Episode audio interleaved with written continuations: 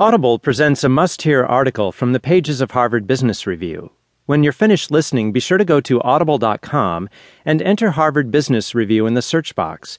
You'll find our extensive HBR archive and learn how to subscribe to our monthly audio edition. Now, in Failing by Design, Rita Gunther McGrath, a professor at Columbia Business School, writes about how to set up intelligent trials and learn from inevitable errors. It's hardly news that business leaders work in increasingly uncertain environments, nor will it surprise anyone that under uncertain conditions, failures are more common than successes. And yet, strangely, we don't design organizations to manage, mitigate, and learn from failures. When I ask executives how effective their organizations are at learning from failure, on a scale of 1 to 10, I often get a sheepish 2 or maybe 3 in response. As this suggests, most organizations are profoundly biased against failure and make no systematic effort to study it. Executives hide mistakes or pretend they were always part of the master plan. Failures become undiscussable, and people grow so afraid of hurting their career prospects that they eventually stop taking risks. I'm not going to argue that failure per se is a good thing. Far from it. It can waste money, destroy morale, infuriate customers, damage reputations, harm careers, and sometimes lead to tragedy. But failure is inevitable in uncertain environments, and if managed well, it can be a very useful thing. Indeed, organizations can't possibly undertake the risks necessary for innovation and growth if they're not comfortable with the idea of failing. An alternative to ignoring failure is to foster intelligent failure, a phrase coined by Duke University's Sim Sitkin in a terrific 1992 Research in Organizational Behavior article titled Learning Through Failure The Strategy of Small Losses. If your organization can adopt the concept of intelligent failure, it will become more agile, better at risk taking, and more adept at organizational learning. How failure can be useful. Some of the failures I'm about to describe were the results of intentional experiments. Others were completely unplanned and unexpected, but all of them provide valuable takeaways. A certain amount of failure can help you keep your options open. As the range of possible outcomes for a course of action expands, the chances of that action succeeding diminish. You'll improve your odds if you make more tries.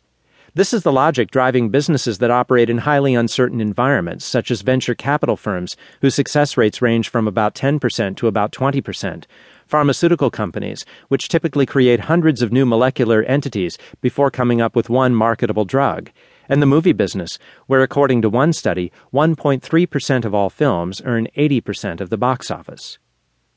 Learn what doesn't work. Many successful ventures are built on failed projects.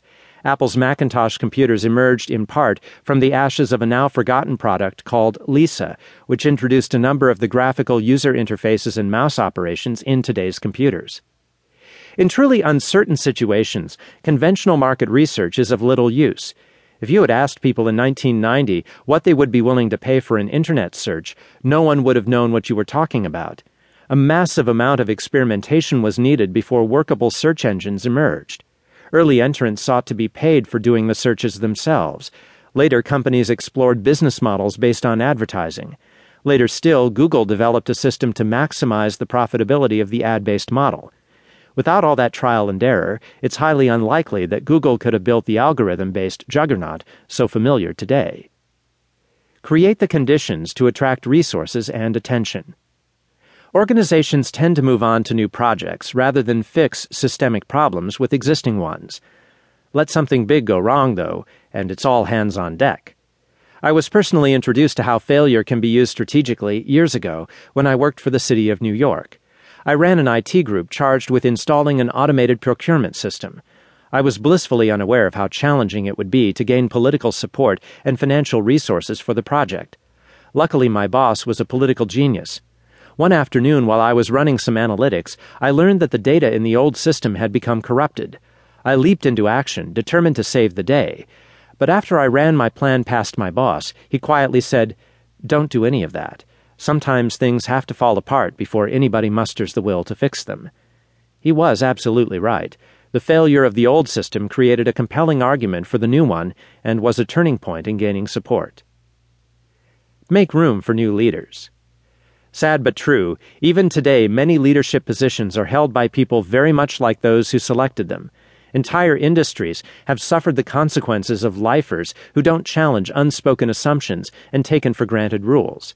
Only when those assumptions and rules are proven ineffective, often unfortunately in the course of a great trauma, do boards recruit fresh leaders. The change can be surprisingly beneficial. The U.S. auto industry provides a case in point. Who would have thought that Alan Mulally, a former senior executive at Boeing, would be an inspirational turnaround CEO for Ford? Develop intuition and skill.